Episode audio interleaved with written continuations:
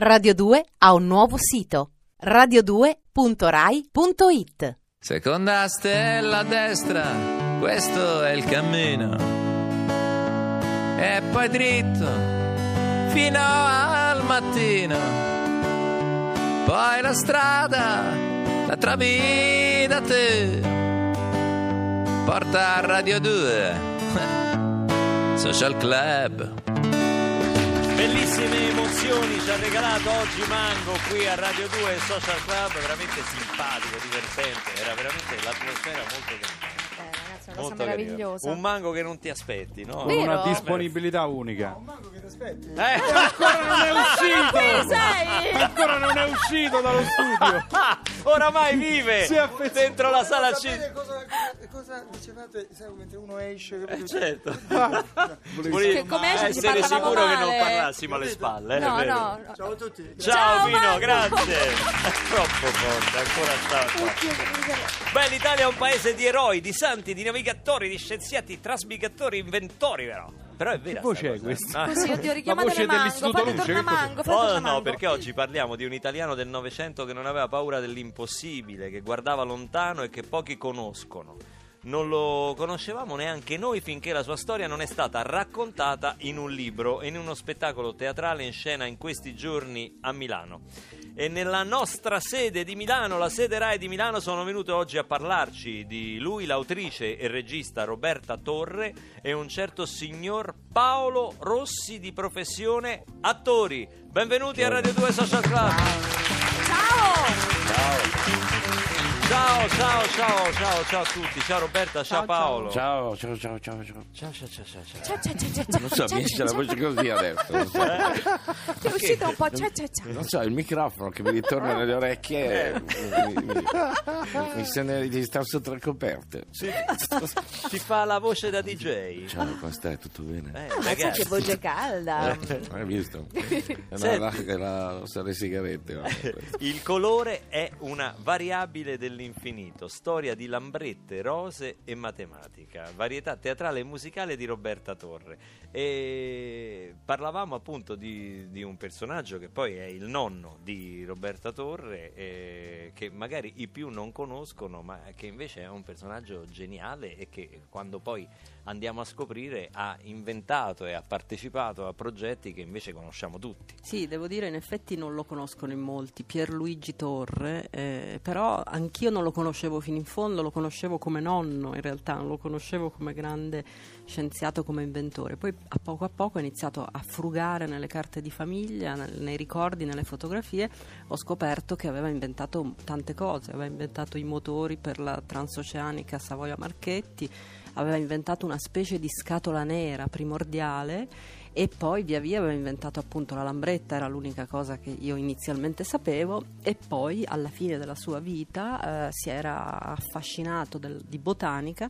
e aveva pensato di poter inventare una rosa blu che dedicò poi alla moglie, la moglie Albertina. Infatti questa rosa si chiamava, anche perché poi dopo non si è mai più riusciti a ricrearla, Rosa Albertina, appunto. Ma che meraviglia, veramente meraviglia, cioè stiamo parlando della primo progetto di idea di scatola nera degli aerei, sì, quella che oggi diventa fondamentale quando ci sono dei problemi, quando si vogliono ricostruire le dinamiche di un incidente, e della storica, della mitica Lambretta, per non parlare dell'aereo con cui Italo Balbo compì la trasvolata oceanica nel 1933. Ma insomma, non è che tutti hanno un nonno così. In effetti no, io me lo ricordavo solo per il fatto che da piccola, siccome lui era molto astratto, come si può immaginare, sempre con la testa fra le nuvole, io gli facevo delle angherie pazzesche per riuscire a renderlo più umano.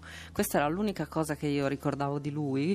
Per esempio, durante la notte, quando lui dormiva al pomeriggio, faceva questo riposino dopo pranzo e io andavo e lo pizzicavo fortemente per riuscire a ottenere qualche reazione umana, ma raramente diceva qualcosa di umano. Per esempio, quando eravamo io e lui e io lo pizzicavo dopo pranzo, lui si svegliava e diceva: chi è stato? E chi poteva mai essere stato? Eravamo solo io e lui. Questo per dire la testa, insomma, insomma, come poi andava a una velocità evidentemente diversa da quella di molti altri umani, ecco, diciamo così. Senti, lo spettacolo, insomma, non è un musical, ma c'è musica, ci sono canzoni, insomma, e tu quindi hai scelto Paolo perché è anche un grande ballerino, insomma. Assolutamente. Certo, e difatti fa dei balletti indimenticabili. Paolo, io sono soprattutto un ballerino. Paolo, tu sei diplomato dove? A Milano? All'Accademia. All'Accademia? No, allora io sono l'unico caso espulso sia come studente che come professore. No, parlavo di ballerino, proprio dal tuo studio. Ballerino Broadway, direttamente. Ballerino sono autodidatta. Autodidatta? Sì, autodidatta. Perché tu nasci come uomo con la calzamaglia, diciamo. Allora io ho fatto il corso serale di mimo, poi mi hanno espulso perché parlavo. Era serale? Che bello!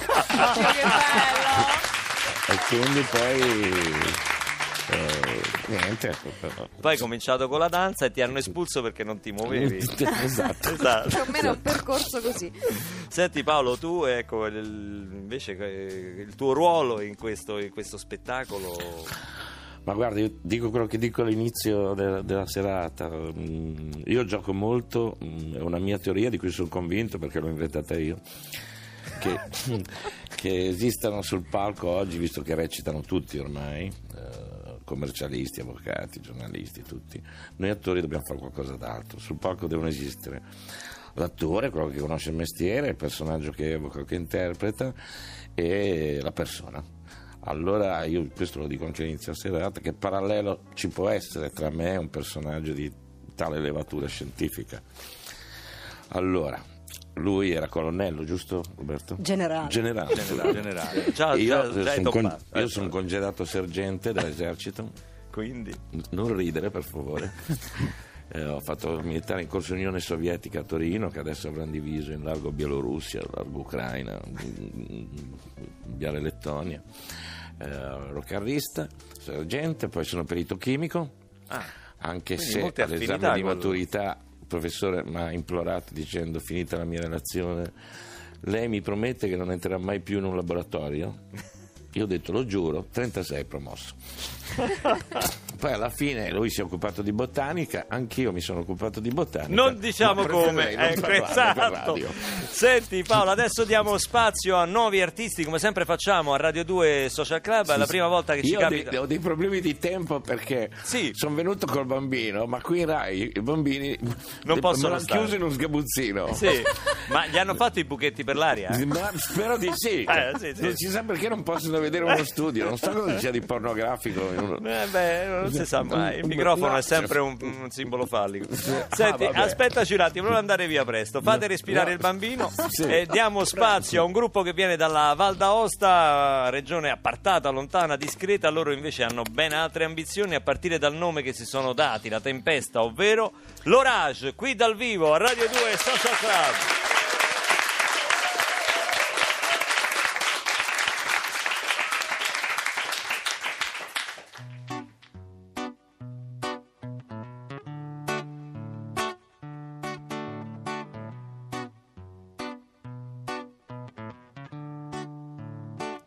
Era come una festa, mi girava la testa e la lingua parlava da sola e sembrava di fuoco. Nella stanza i poeti perplessi restavano muti, con gli sguardi aggrottati e il sottile sospetto di essere stati beffati. Son rimasti di stucco, coi bicchieri a mezz'aria, si son proprio arrabbiati. Però li avevo incantati, per un attimo almeno davvero li avevo incantati. Io li ho guardati negli occhi e ho creato dal nulla una palla di plasma sospesa. E dopo li ho risvegliati, concedendomi il tempo di vederli infuriati, rispettabili a un tratto, con il panico in faccia di chi si sente invecchiato. Da-da-da-da-da-dai.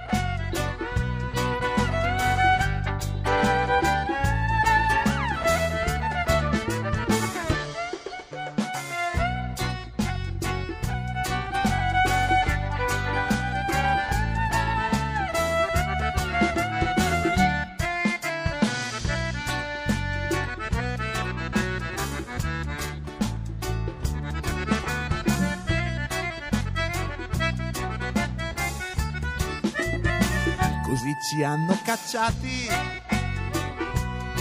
ritirati sonetti e i bicchieri, ci hanno cacciati, ed io li ho salutati, mi facevano pena, sembravano un po' spaventati. Ed era tutta euforia, immaginare che il tempo li avrebbe spazzati via. E poi ci vuole pazienza, deleghiamola ai postumi, l'ardua sentenza. Da-da-da-da-da.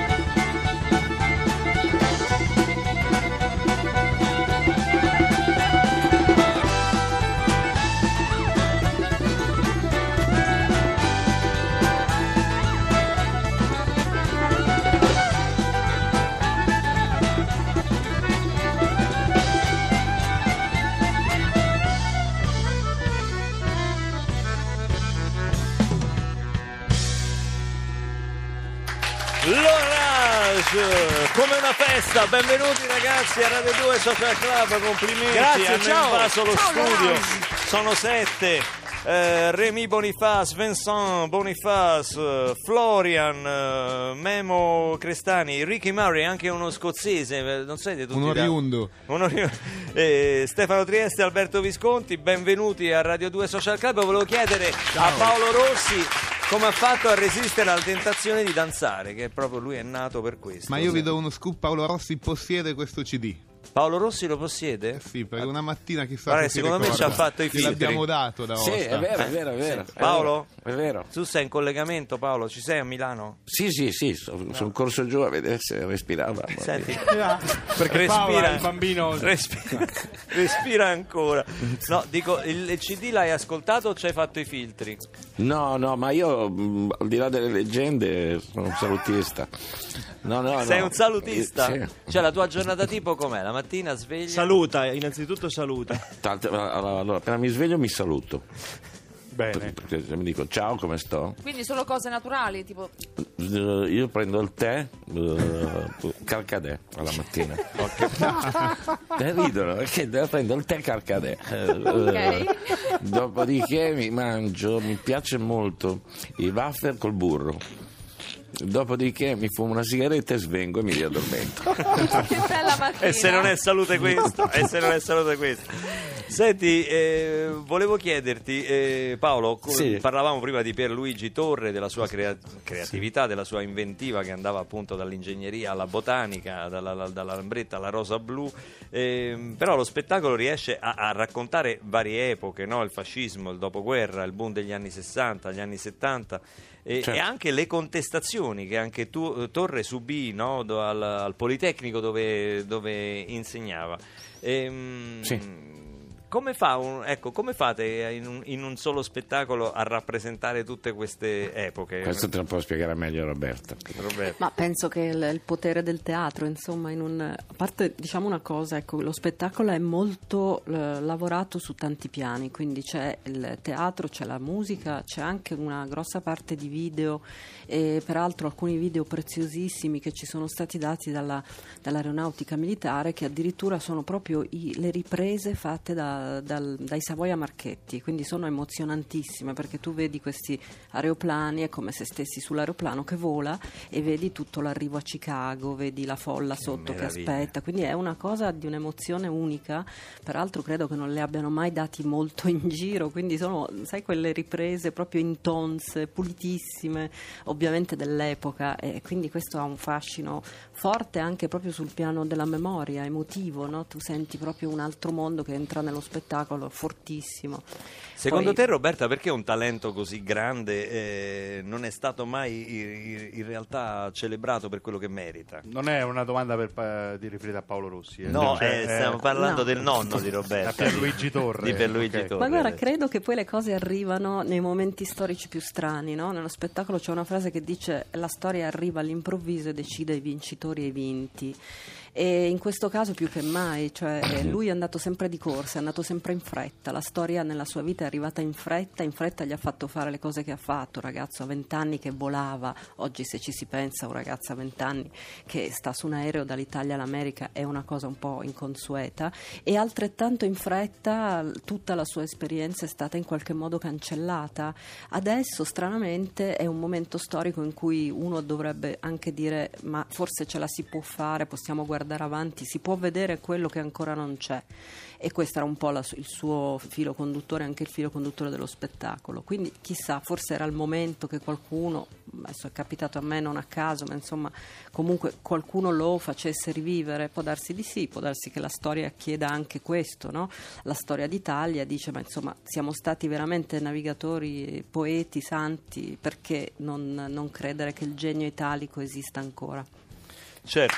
Senti, torno alla musica degli L'Orage che hanno a un certo punto della loro storia, del loro percorso, incrociato Francesco De Gregori, con il quale avete suonato, avete anche fatto un disco in cui avete rivisitato molte delle sue canzoni, 12 canzoni. Esatto, il 2 febbraio del 2012 ci siamo ritrovati 13 sullo stesso palco con Francesco De Gregori per un progetto che ci vedeva attori protagonisti assieme, dove L'Orage reinterpretava 12 canzoni del suo repertorio e lui cantava i nostri arrangiamenti, e oltre alle sue canzoni ha cantato anche una nostra canzone. Questo evento è abbastanza singolare perché Francesco è così talmente alto che non necessariamente ha dovuto interpretare canzoni di altri, invece in questo caso ha prestato la sua voce su un testo di Alberto, il nostro cantante, La teoria del veggente, che abbiamo incluso nel nostro nuovo album, che è L'età dell'oro, giusto? Esattamente.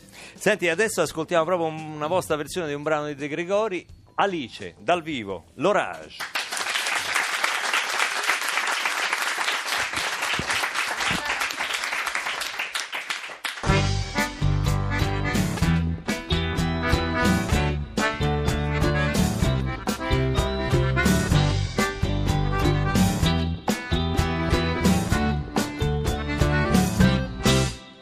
Alice guarda i gatti girano nel sole, mentre il mondo sta girando senza fretta.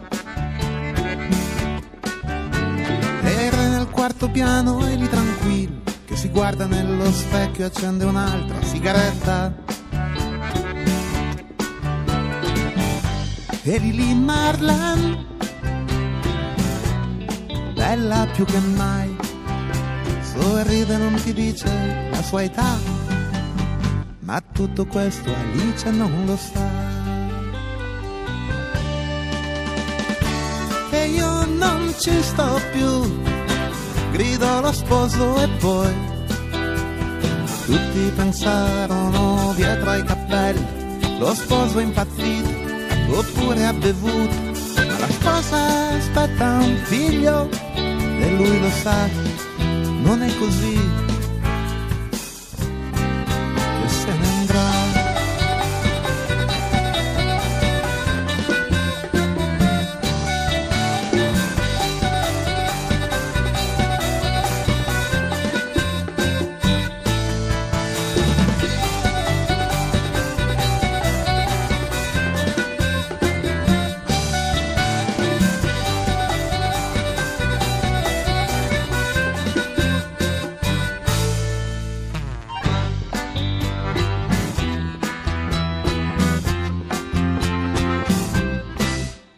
Alice guarda i gatti girano nel sole, mentre il sole poco a poco si avvicina. E Cesare, perduto nella pioggia, sta aspettando da 6 ore il suo amore, ballerina. E rimane lì a bagnarsi ancora un po', e il tram di mezzanotte se ne va. Ma tutto questo Alice non lo sa. Ma io non credo più che i pazzi siete voi, pensarono dietro ai cappelli, lo sposo impazzito oppure ha bevuto, la sposa aspetta un figlio e lui lo sa, non è così che se ne andrà.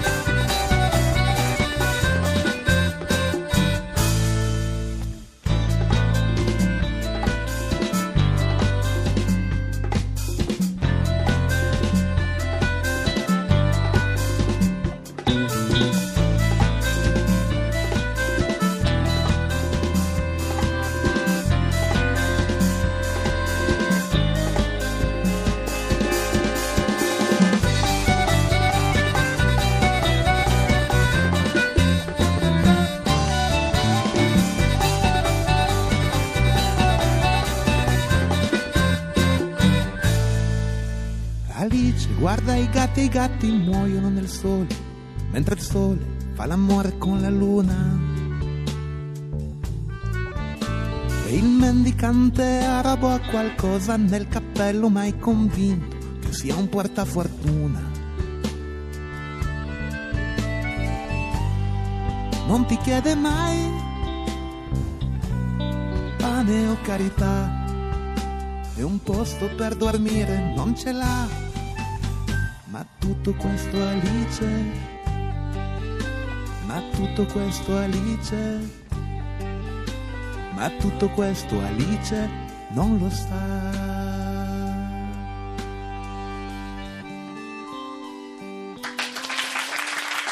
L'Orage, oggi giornata di rivisitazione di pezzi storici da Pino Mango fino all'Orage, no all'Orange come vanno chiamato al 1 maggio. Non sia mai. Non sia mai. Il colore è una variabile dell'infinito, varietà teatrale di Roberta Torre con Camilla Barbarito, Rocco Castrocielo, Aurora Falcone, Giuditta Ieso e soprattutto con Paolo Rossi, che hanno avuto la pazienza di aspettarci da Milano. E soprattutto il bambino. E il bambino che ancora se hai controllato è tutto a posto? Adesso non facevi in tempo a scendere. Ma Paolo, ma tu potresti restare con noi un altro pochino? Ma potreste restare ancora un po' oppure il bambino è No, voglio raccontare solo una cosa. Sì. Collegando. No, aspetta, perché adesso io ho onda verde. Se mi fai dare la mia onda verde, la racconti appena finita. Va bene? Non so, ti se prego. Resiste, però. Resiste, fallo resistere. Onda verde, portate dell'acqua al bambino, vi prego. Durante onda verde, dell'ossigeno.